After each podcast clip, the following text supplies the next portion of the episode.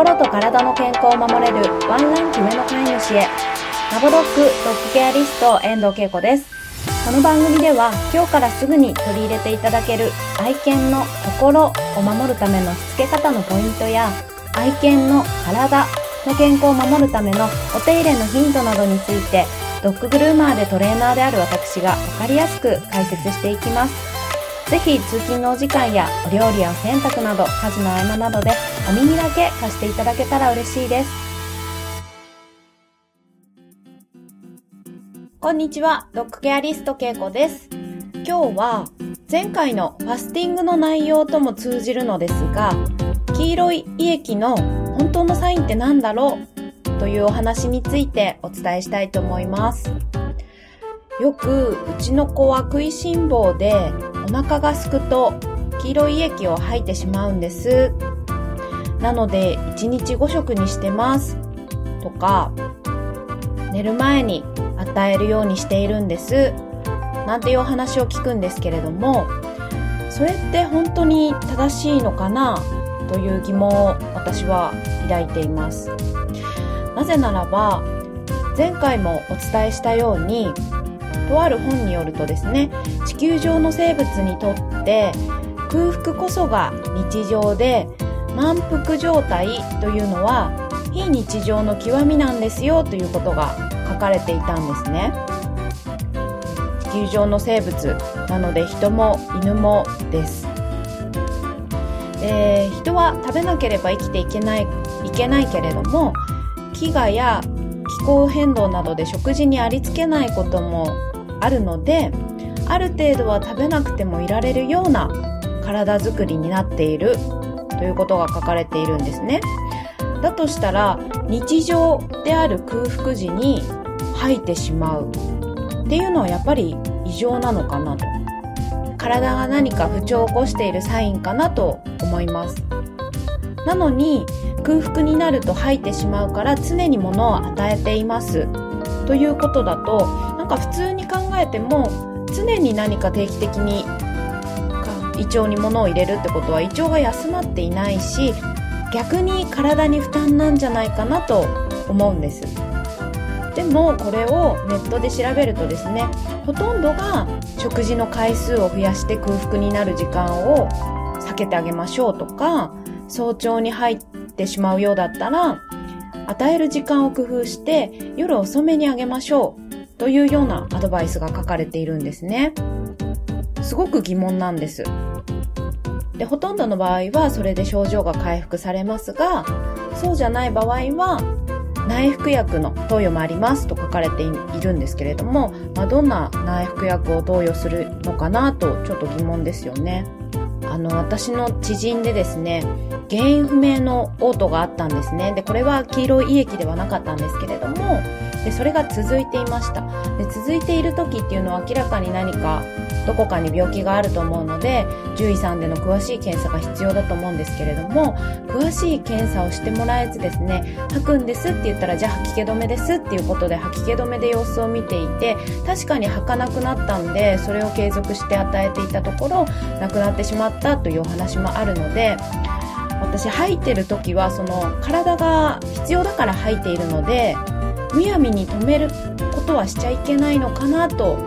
基本的にそういう考え方を持つことも大事かなと思いますので吐くから吐き気止めっていうのは対処療法でしかない一時的な一時的に必要な場合もありますけれどもやっぱ継続的に与えるって違うのかなと思いますので、まあ、ちょっとそういった考え方も一つ頭に入れておくといいかなと思います。でこの単純オート症候群どこ調べても、まあ、そういった方法しか出てこないんですけれども私の知っている限りでは1人だけ犬へのファスティングを推奨している先生が空腹で胃液を吐くっていうのはもう嘘だとおっしゃっていました。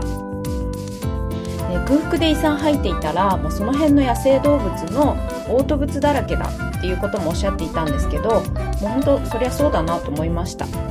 でその先生曰く空腹で吐くのではなく酸が過剰に分泌されていたり胃腸が炎症を起こしたり何かしらの不調が起こっているから症状として吐いているので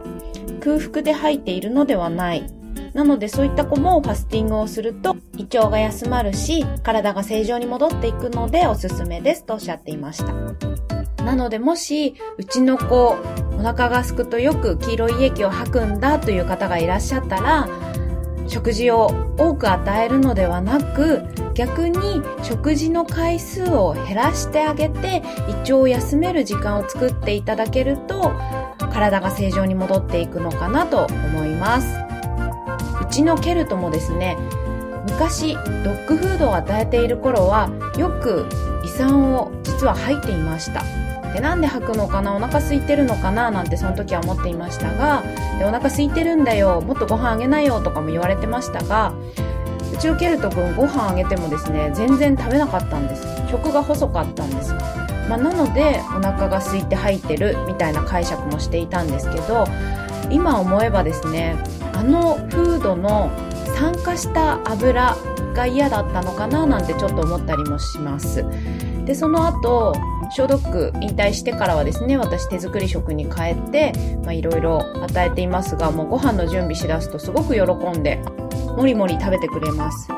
なので、まあ、ケルトなりにあのフードは無酸化した油の匂いとか体に不必要なもので体に入れたくないっていうことだったんだろうなと私は理解しているんですけれども。で手作りに変えてからはそこまで履くことはなくなったんですけれども半年に1回ぐらいやっぱりたまにですね履くことがありました。つい最近までありました。1年に23回かな履いたりしていたんですけれども。で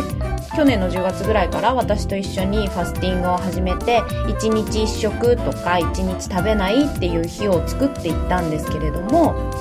でやり方としてはいきなり1日1食にするわけではなくて朝ボーンブロススープだけとか夜スープだけとかそんな風にですねスープを与えて体を少し空腹にならしていきましたで、最初入ったかな ?1 回2回入ったかもしれないんですけれども、その後はですね、全然入っていません。なので、ファスティングだからといって、全く食べさせないとか、ゼロにするという意味ではなくて、最小限にするという感覚で、なるべく胃腸が休まる時間を多く作ってあげるというような感覚で、ゆるくゆるく取り入れていただくといいかなと思います。でこの胃酸がたくさん出ちゃうってじゃあどういう仕組みなのかなってちょっと私人の方で調べてみたんですけど人の方だと胃酸過多になる時ってどういう時かというとお腹いっぱいまで食べたり脂っこいものを食べたりするとしっかり消化しようとしてたくさん胃酸が分泌されてしまいますよということが書かれていました。でそうすると胃もたれだったり胸焼け胃酸逆流っていう症状が出るんですと。書かれていました。なんでやっぱり食べ過ぎとかお腹いっぱいまで食べるって良くないっていうことですよね。昔の人はよく腹8分目とか言ってましたけどね、そういうことなんだと思います。で、さらに、嘔吐してしまった場合の対処法については、口をすすぐだけ。で、その後2時間は何も食べない。で、どうしてもお水が欲しい時には、スプーン1杯で、その後は血行補水液などを取り入れて脱水に注意してくださいっていう風に書かれていて、で、それでも回復しない場合は、1から2食抜いてお腹を休めましょうと書かれていました。ということは犬たちも吐いてしまった後、ああ、お腹空いてるんだって言ってご飯食べさせるのって、やっぱりなんか違うんじゃないかなと思いますよね。吐いてしまった後は、何も食べさせない。食事を抜いて胃腸を休めるという対応が正しいのかなと思います。まあ、私は獣医ではないので、あくまで私の経験値からお話をしていますので、参考までにお聞きいただいて、まあ、確かにそれもそうだなと思ったら、少し取り入れて試していただけたらと思います。ということで本日は、空腹で吐くの本当の正体は何かということについてお伝えいたしました。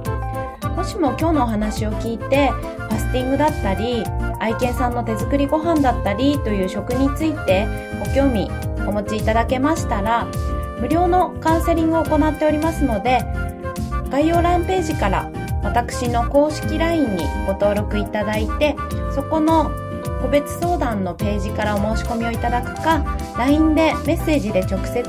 メッセージいただければお対応いたしますので、どんどんお待ちしております。それでは本日も最後までお聴きくださりありがとうございました。また次回お耳にかかれたら嬉しいです。ラボドッグドッグケアリスト遠藤恵子でした。